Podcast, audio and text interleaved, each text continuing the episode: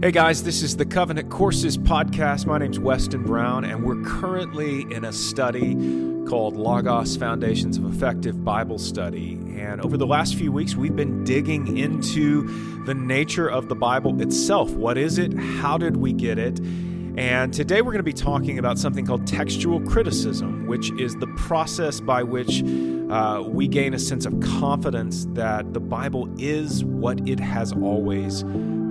So today, Taylor and I are going to unpack that for you. As always, be sure to check out our syllabus and uh, follow along with some of the course reading. And um, uh, let's get into this week's conversation and hope you find it helpful.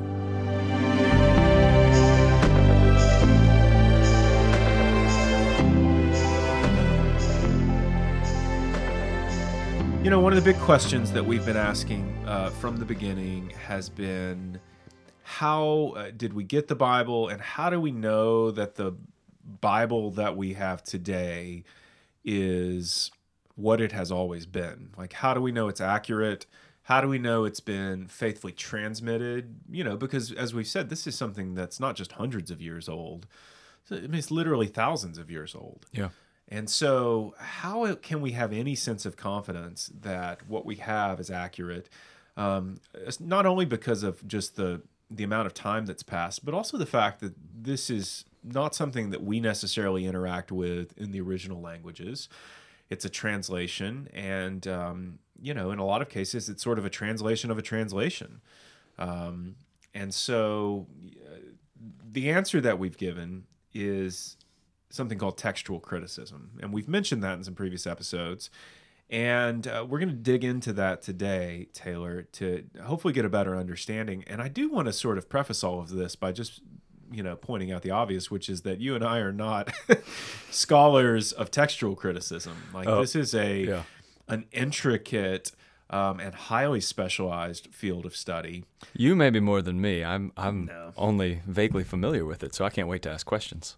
Um, so we're going to dig into it a little bit today, but uh, I, I, I, will say that I think that at best we're going to be giving sort of a thirty thousand foot overview of, of what this is and, and very much a layman's sort of understanding um, of how all this works. And um, maybe the best place for us to start is to go back to the ideas of inerrancy and infallibility that we talked about in previous episodes. And if you remember, uh, one of the things we said was that inerrancy, biblical inerrancy, which again means that the Bible is without error, and infallibility, which means that it is incapable of error, that those terms don't necessarily apply to the copy of the Bible that you have at home.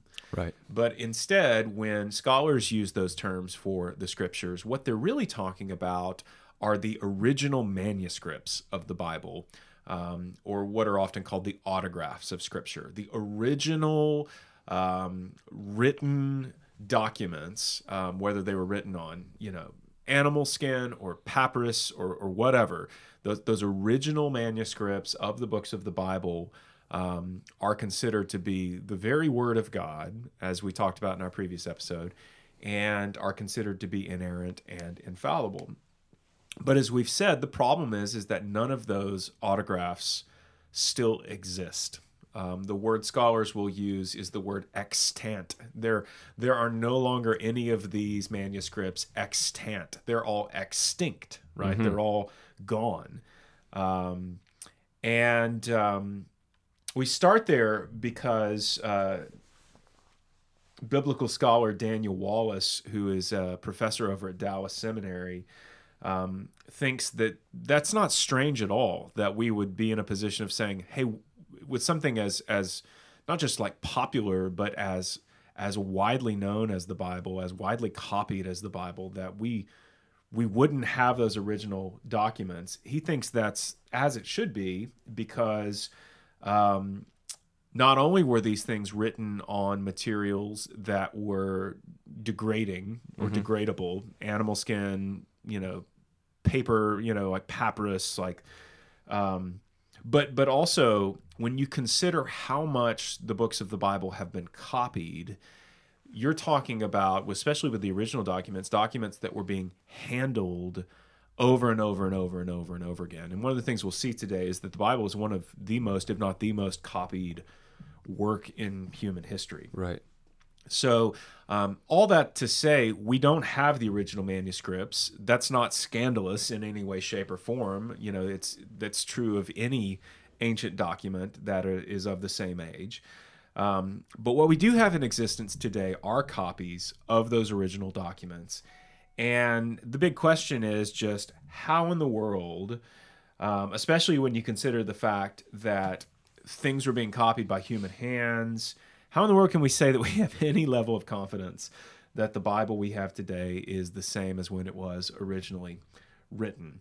Right. And so, um, so let's dig into this a little bit. This idea of textual criticism.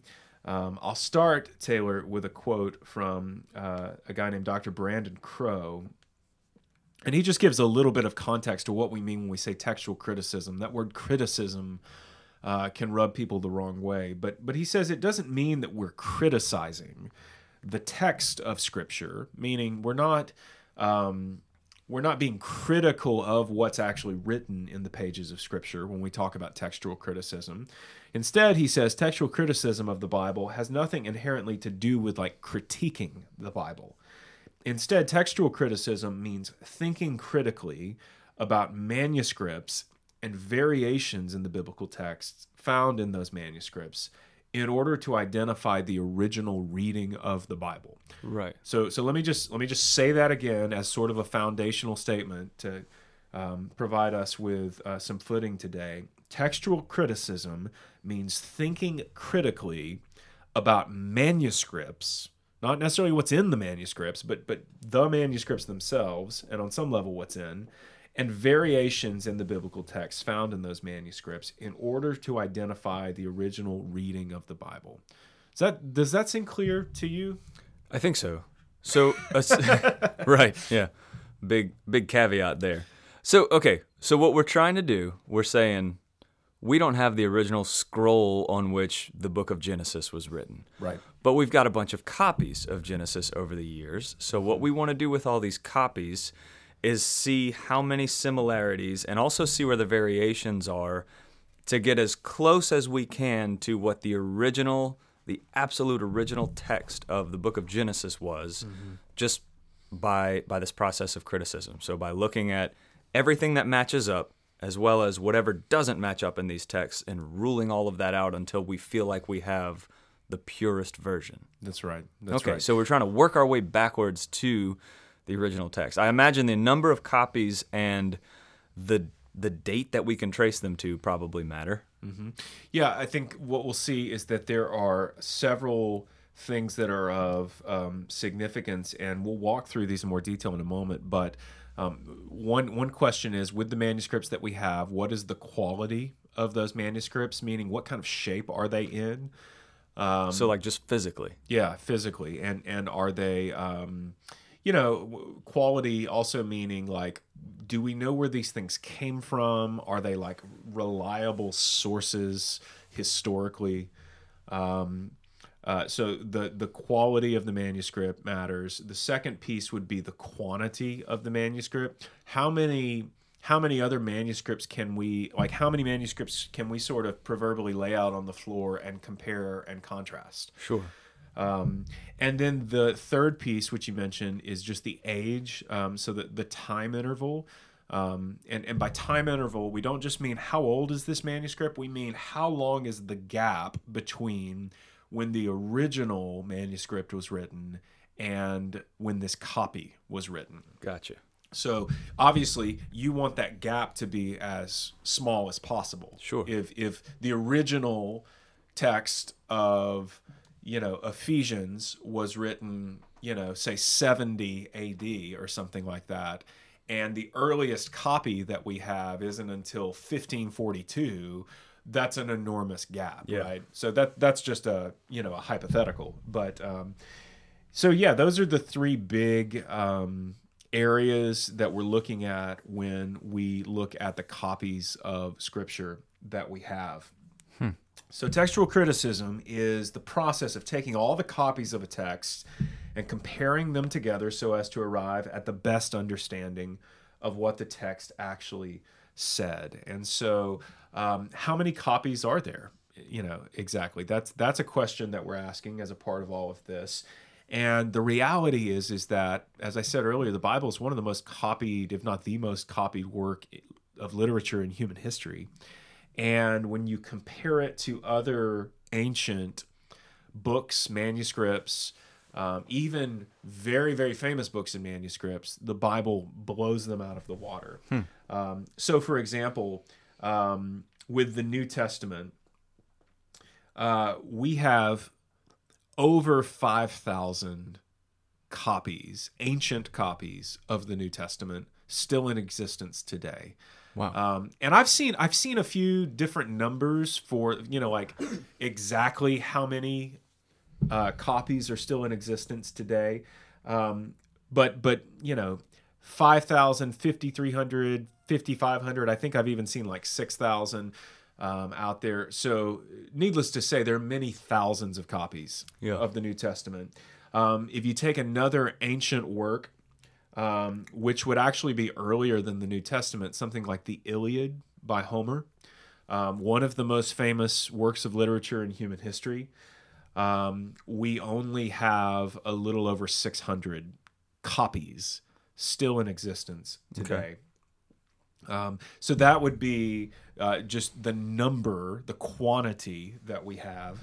If you think about the New Testament, um, the copies that we have, and, and I mentioned the time interval factor, um, the time between the original manuscripts and the copies we have in existence today, among those 5,000 plus copies, we're talking about a gap from of anywhere from like 50 years to 200 years. Okay, so this means we have copies of New Testament books or the entirety of the New Testament canon that were made within a lifetime of the original canon being written. Correct. Yeah. In existence. Yeah. That's yeah.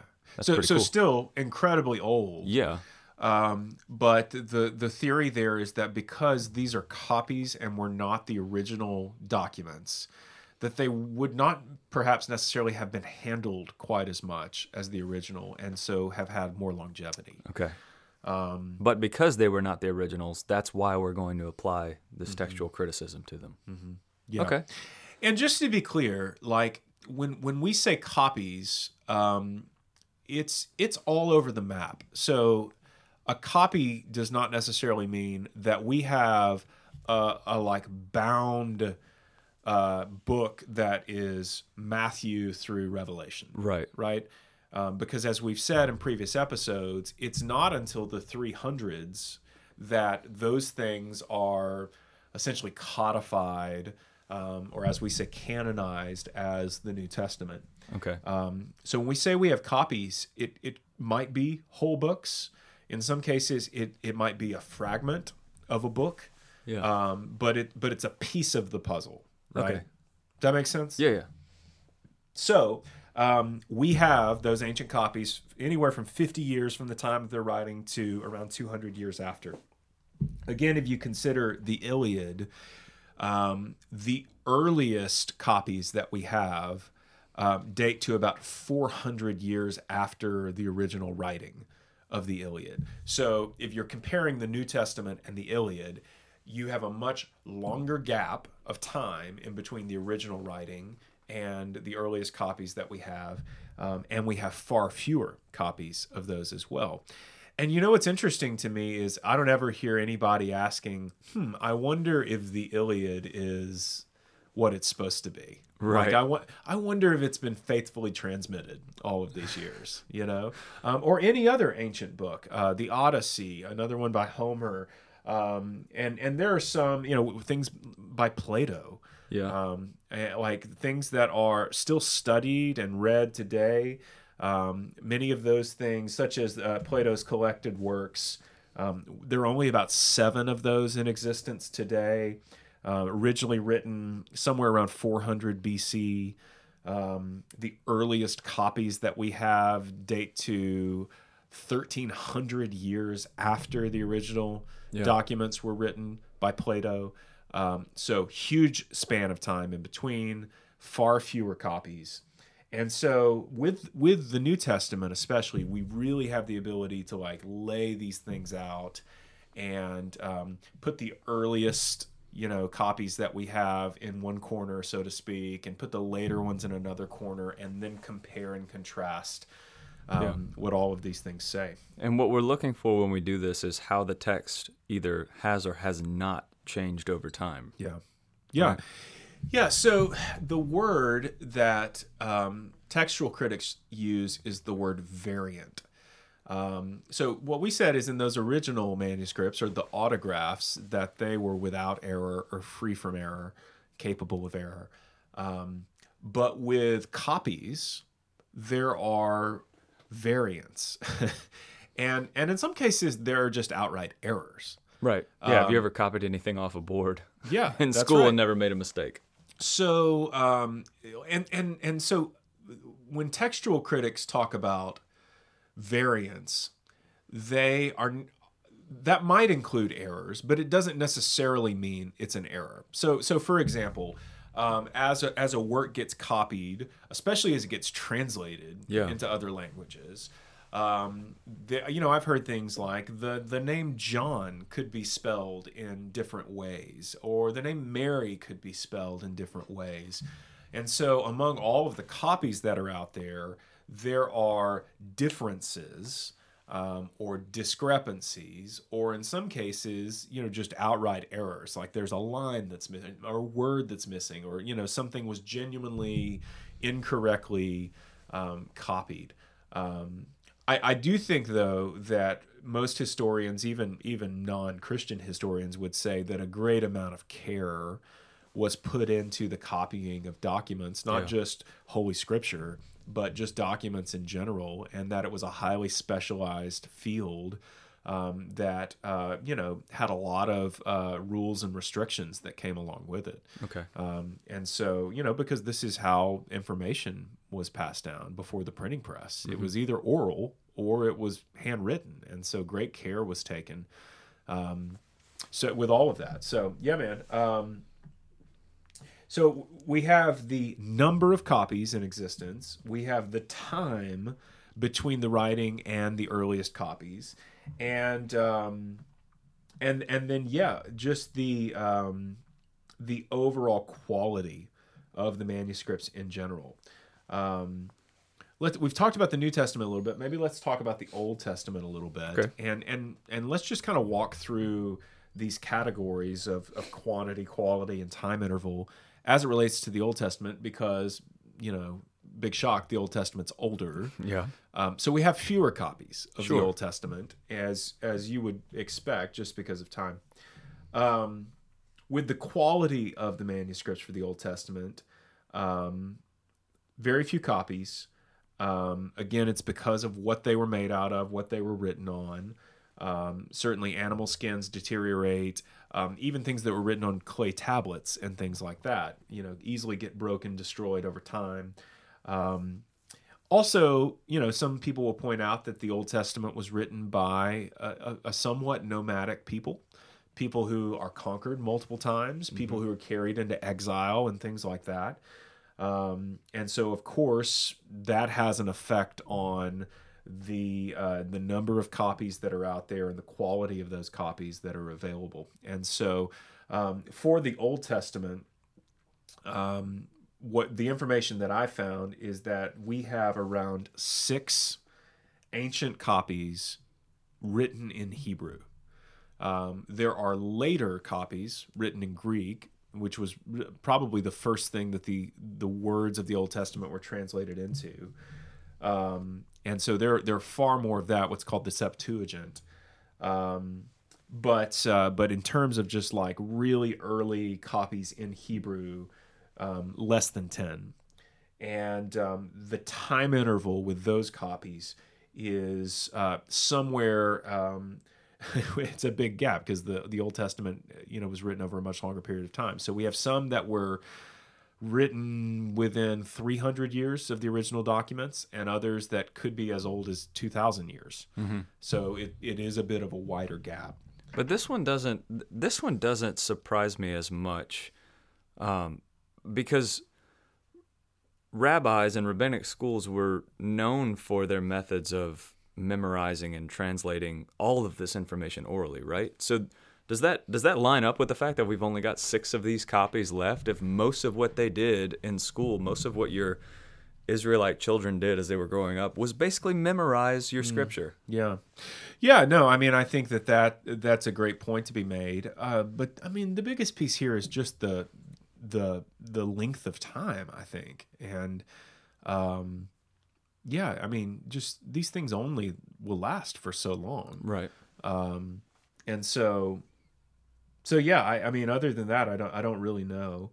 Um, the Dead Sea Scrolls, which we've talked about before, were a significant thing. Uh, Dead Sea Scrolls uh, were found in 1947 in the Middle East and in a cave, and um, th- it was a major archaeological find because it unearthed more than a hundred copies of books of the Old Testament that have been dated from everywhere from 200 BC to 68 BC. Um, and Millar Burrows, who was a professor at Yale, who had a hand in the discovery and like translating um, some of the things that were found, said at the time, he said, it's a matter of wonder that through something like a thousand years, the text underwent so little alteration. Um, and, and that's, I mean, that's a significant thing. Um, because this isn't necessarily a uh, you know like a Christian pastor Right. who's trying to make this claim. This is a an academic who is looking over this massive archaeological find and going, how incredible is it that the the text of the Old Testament that we have today matches so closely what we have found in 1947 Yeah. um, when such a such a huge span of time has passed. Um, so he marveled at that at the time, and the Dead Sea Scroll manuscripts are, um, you know, like nearly identical to those dating to 500 A.D. or 1300 A.D. And it just goes to show you how faithfully things were transmitted over time. Yeah. Do we have any insight into how all of this I mean how all this went down? How the Dead Sea Scrolls were found? Well, no, not necessarily that, but how what are the copying processes that somebody that that a text that large, right, spanning this just this much not only time, but actual text Yeah. gets copied so meticulously over thousands of years. Yeah, so I, I know that with uh, the Dead Sea Scrolls, um, you, you know, I mean, so you have you have groups of people who are dedicated to this work of transcription, um, and the uh, the Dead Sea Scrolls are an example of a particular tribe of people who took great care to transmit these things over time. And um, you know the things that i've read before i i are things like you know if if if i'm if i'm copying a, a document and i realize i've made a mistake it's not like i'm to scratch that out and just continue on. It's like we're literally going to burn this Oh wow. you know this this even though i've done all this other work that's accurate we're going to burn this whole page and start over um, because it's that important that uh, you know that we be faithful to it. And so um, you know the bottom line with all of that is the dead sea scrolls give us a level of confidence that our copies are really close to the original documents and I mean to some extent there's it's a confidence that we can have about no other text that's that Right. old we just don't have the number of examples of any other text that we have of both the Old Testament and the New Testament. Yeah. Um, so, are there variants? Yeah, there are variants, and um, translators and scholars have to make decisions about what to do with some of those variants. Um, and and probably one of the best known, and Taylor, I'd love to hear your thoughts on it. But one of the best known is the end of the Gospel of Mark.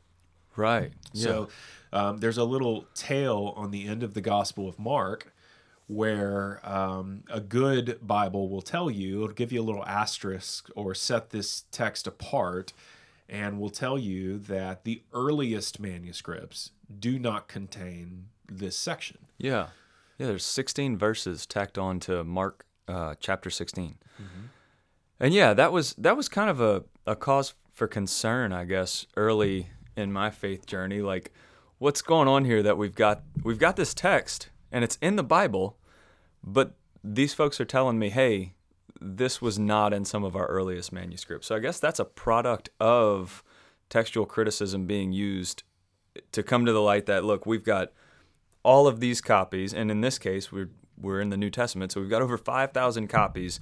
Most of the ones from our earliest moment, from our earliest discoveries, don't have this little bit of Right, mark, right. whereas maybe some of the later ones do. Yeah. So, in what we've talked about so far, I guess logically we would say these later copies that have it, but the earlier ones that don't, we would want to trust the earlier copies, which is why that note is made in your Bible when you get to Mark 16. That's right. I think though it is such a, um, a pervasive thing that is found in the later copies.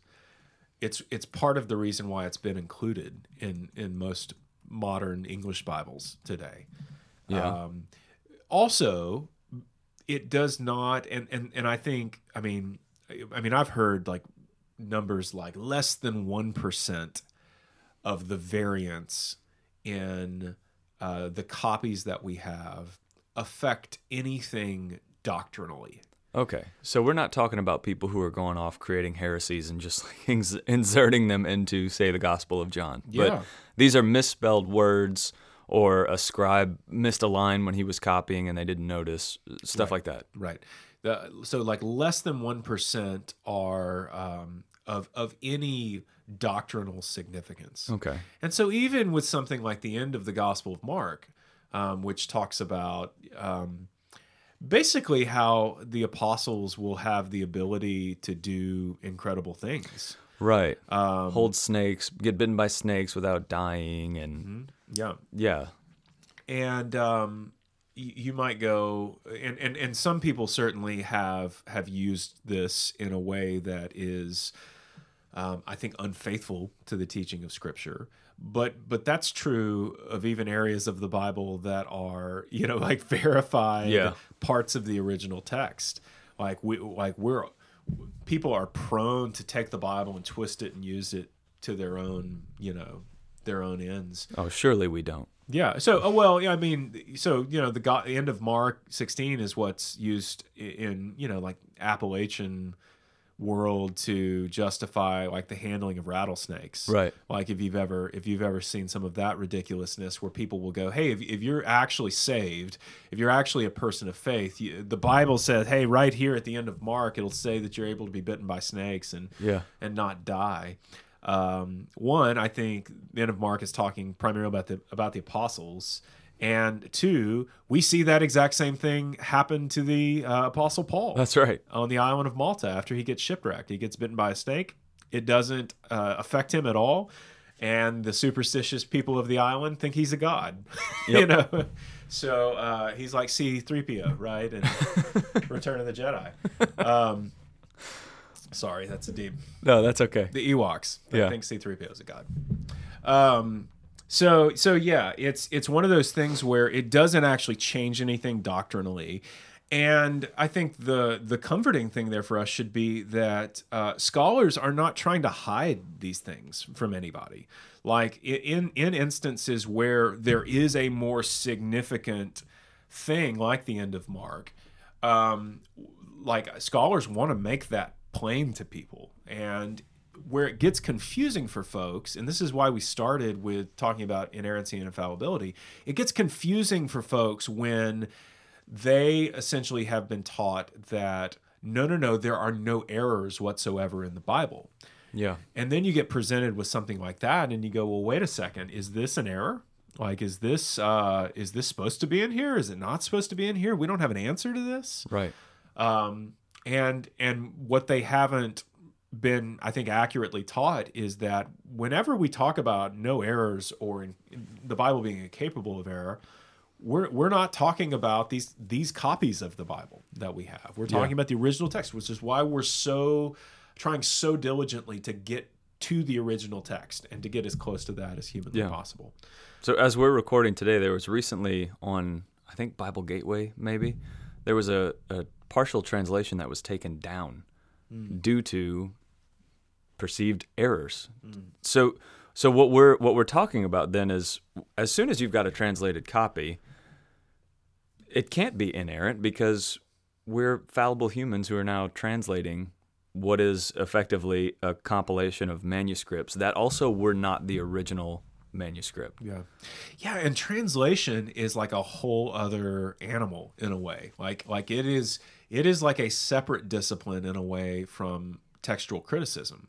Because with textual criticism, scholars are not necessarily trying to translate the text into another language. Sure, they're just making sure it was as They're- pure as possible. That's right. They're they're they're looking at all of these different copies and um, you know putting them together like a jigsaw puzzle in a way, but but looking at the ways that they are the same and the ways that they're different. Um, from there, you know, once once a once a text is arrived at, from there it gets translated into other languages. And you're right. I mean, even translating into English can be tricky. And it's one of the reasons why we have so many different English translations of the Bible. Um, is there are there are some areas of Scripture where um, it's it's it's just not uh, clear if the Greek of the New Testament in certain places is if, if there's a, a true like analogous word or phrase for what is being described. right. Um, one that we talk about here at, at Covenant Shreveport a lot is uh, the Greek word anamnesis, um, which is the word that gets translated as remembrance when Jesus says, "Do this in remembrance of me," and you know it's it's one of those words that is like pregnant with a like a deep a deep sort of rich meaning that the word remembrance in and of itself doesn't maybe fully get at. Because when we think of remembrance, we just think of remembering. We Yeah, think, like oh, oh yeah, I had a sandwich yesterday for lunch. Yeah, I, I recall, Yeah. you know, that two years ago we went on vacation to the beach. Um, anamnesis, though, is is more like um, like the uh, you know, like if you walk into someone's house and you smell something that like suddenly like takes you back to your childhood at your grandparents' house. Like you have I have this visceral experience where I smell a particular scent and all of a sudden like I'm mentally transported back to a time and place. Like that that's a little bit more what anamnesis is getting at. Um, it's not just oh I recalled suddenly my my grandparents' house. It's like no, I had some sort of visceral experience that took me back, Yeah. which is I think what communion is supposed to be. It's what the Passover was supposed to be. It was like these elements are meant to not just jog our memory, but they're meant to be these these sort of um, uh, these very kind of physical things for us Yeah. that that take us to a different place and time.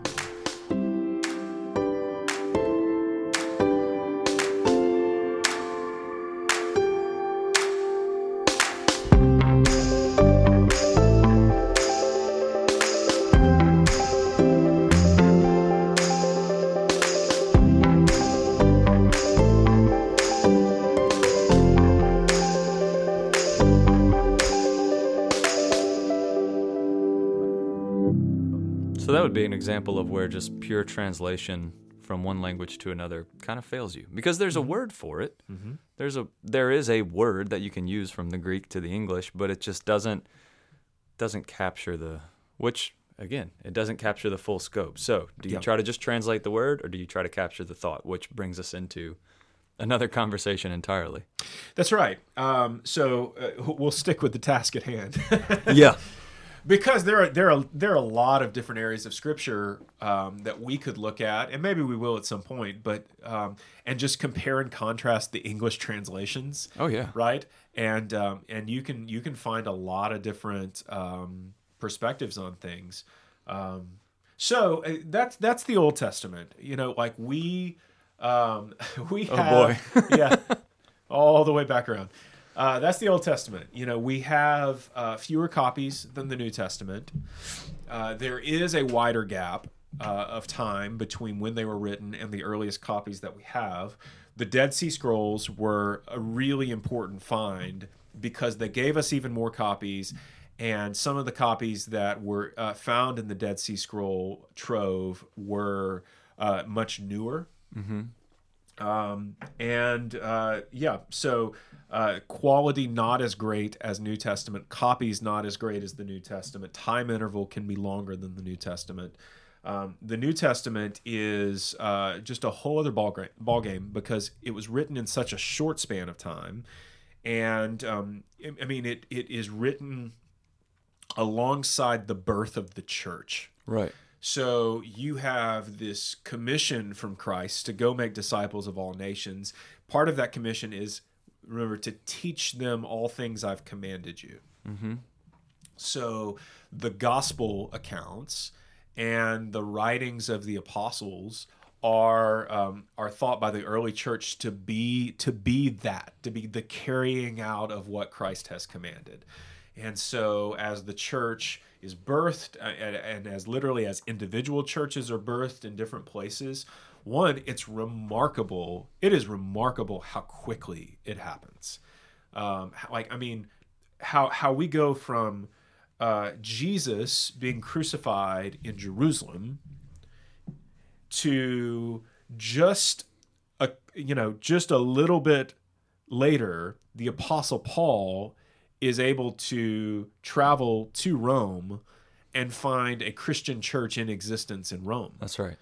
um, and so like it like it is amazing how quickly this spreads. Um, and it takes over uh, the mediterranean the middle east that area. And so um, when we get to the new testament these things are being copied um, at, at great length um, and these copies are being sent out to all of these new churches that are being planted um, and so as we said earlier today we have over 5000 copies of uh, the Greek New Testament, like the New Testament in its original language, um, ranging from the early second century AD to the 16th century AD. So, you know, that's a massive span of time, um, but there's so many copies. Yeah. Um, and and then when you start talking about the translations, remember the Old Testament, there was one significant translation, the Septuagint. The it was the Hebrew translated into Greek. But with the New Testament, I mean, we have copies in Arabic, we have copies in Latin. Um, Latin becomes a big thing, uh, and you have something called the Vulgate, um, ultimately, which is the Latin translation. Um, you have Coptic translations, and so if you take all of those ancient translations into account, we have something like twenty-five thousand early manuscripts Wow. of the New Testament. Um, and just looking at the Greek manuscripts, 10 to 15 of those copies date within the first hundred years after the original was written. So, really short span of time. Um, and f- maybe 50 or so of those date within the first 200 years. Um, so, yeah. Um, we've talked a little bit about how that compares to some of the other ancient works that are still known and used today.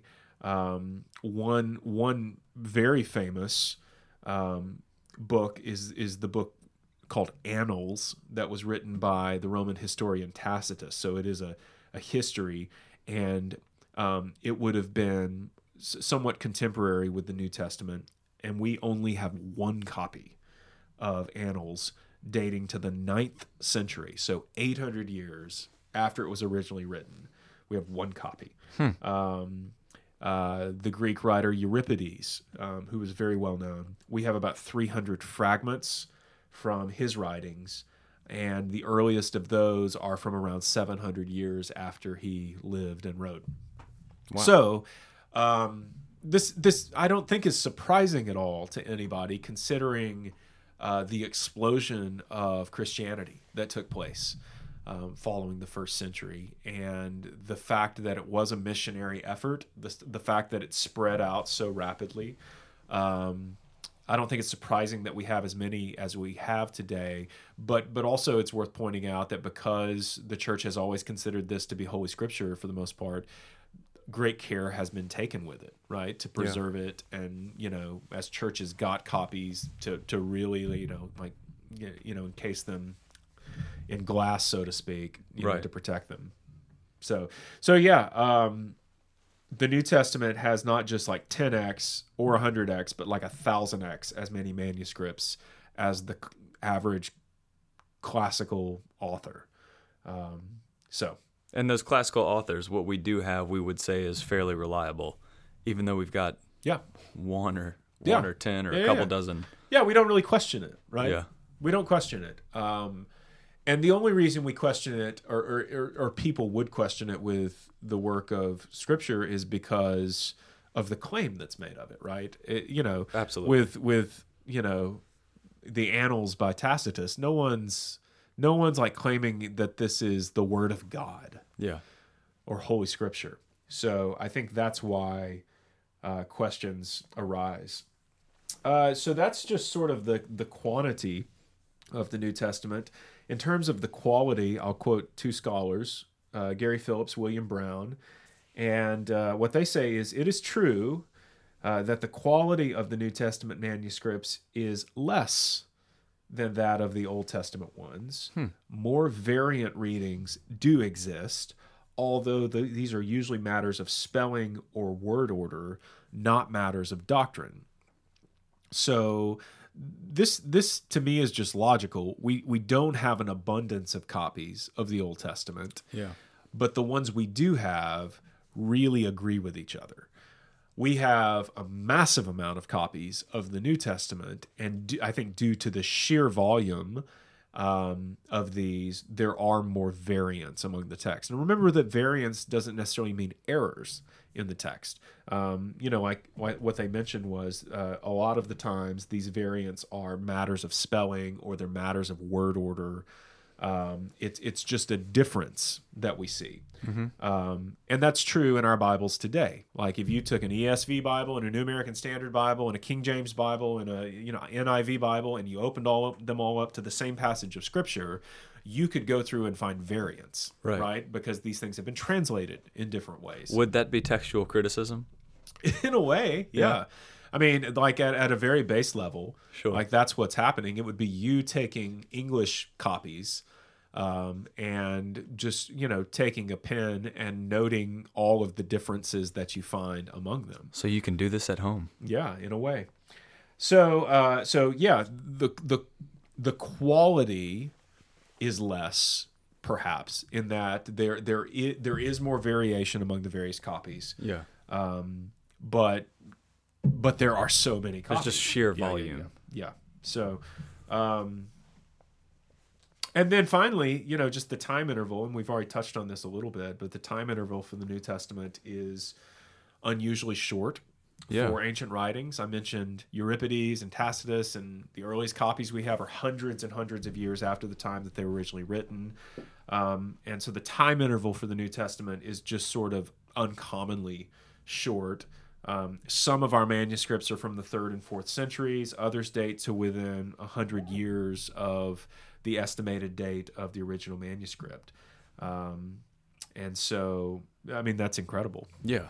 So, so that I mean, in a nutshell, uh, that, that's textual criticism, and I'm sure true textual critics are rolling over in their graves right now um, at our at our um, you know our description of this. But yeah, but there's probably a lot of other people who are already bored by the nerdiness of it. yes. Um, I love it. yeah, I mean, I guess the big takeaway here is that uh, a lot of really smart people um, have spent a lot of time and effort and energy not only um, assembling all of these things, but um, a great amount of time, and, and not just like in the last hundred years, but over an extended period of time, has gone into preserving these things and and seeking to faithfully transmit. And, and that's what's interesting about some of this is like you don't have to be a christian Yeah. to want to faithfully transmit these documents. You you just have to be like an academic historically minded person you know b- because it's like i don't have to be a fan of Homer to want the content of the Iliad to be faithfully transmitted over Right. time. Like you're just like, well, this is this is what we want to get to the bottom of what he actually wrote for, even if just for the sheer purpose of historical preservation. Yeah. So, um, so yeah, like I think that's a, a comfort as well in all of this is that um, there's such a large number of people that have engaged in this work um, across generations, across nations, languages, over time, and um, you know, I- there's there's not really room here for somebody to go, hey, I'm going to add an extra page to Right. the book of First Corinthians. Yeah, that's the coolest part of this for me is there are a lot of historians and academics today that the more they research, the more we're finding out there were historians and academics back then. And Sure. the the earlier the copies are discovered, we realize, yeah, these folks were doing the same thing and just trying to preserve the text as best they could. Yeah, yeah. So Taylor, what do you think are some questions that come up for folks as they listen to some of this stuff or as they're, you know, asking some of the some of these questions about the Bible, some of these bigger questions? Yeah, so the the biggest one, I guess, would be like kind of kind of what we started with, which is how do we how do we trust the text that we have, or how do we trust the translation that we have is coming from a proper text? Which I would hope some of this helps to answer that with just the the immense care that was taken over time and the the very minor changes that were made throughout thousands of years for these texts. But I don't know. Maybe it's maybe I'm just too accepting that I'm I can't come up with any questions on the fly, or maybe I'm just still ruminating over all these. you know, part of the deal here, and as we talked about before, is the Bible's still a book that demands your faith, Right. Um, and in our last episode, um, you know, we spent a lot of time talking about some of the theories of how the Bible was written. Like, how is God the author of the Scripture when human beings seem to be the author, authors of the Scripture, and um, and yeah, so when it comes to textual criticism and the faithful transmission of the Bible, um, you know, we can explore this in depth and we can feel a great sense of confidence that things have been transmitted faithfully, but yet at the same time, it's still a book that demands our faith. yeah. Um, and it still does call us to um, to not trust it, the book, for salvation. Like the Bible, like the man, the artifact of the Bible is not salvific That's right. but the message it contains is.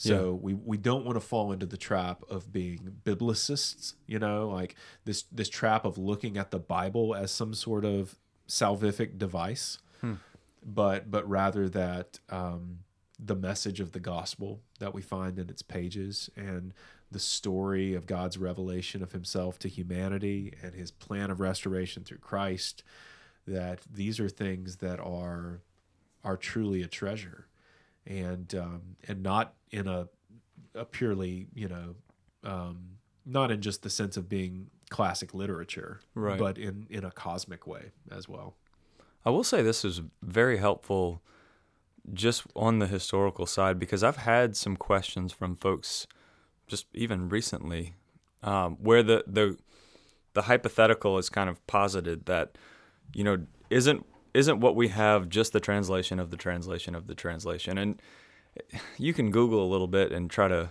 piece together an answer to that and say no we, we really have some copies that are very close to the original. But when you start from the position of we don't have the originals that that does bring up a question. And so seeing something like textual criticism over just this massive amount of time it's a super comforting thing for me Sure. Yeah, and and people are always going to argue about it, right? Like like it's impossible Yeah. that you would have something like this that that gets translated into other languages and not have people argue over the translation. Um, and so it's one of the reasons why, um, you know, if this is something that you're really interested in and you want to explore at great depth, that you start digging into some of the original languages. And and I would recommend to start with Greek, and to start with the New Testament. It's far easier than Hebrew. Um, and there are a lot of great tools out there to help you. You know, you don't have to become fluent in Greek. You don't have to speak Greek or anything like that. Um, and certainly, the Koine Greek of the New Testament is sort of its own unique thing.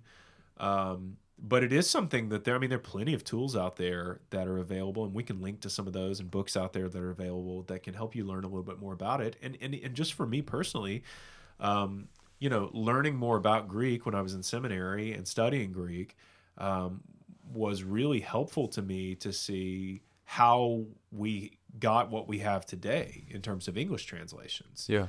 Um, and it helped me to better understand why there are some variations within the English translations as well. And we've talked about that some in previous episodes as well, of like the the range of translations that are out there and how some are more word for word, some are more thought for thought, some Mm-hmm. are more paraphrases. Is that where we're headed next?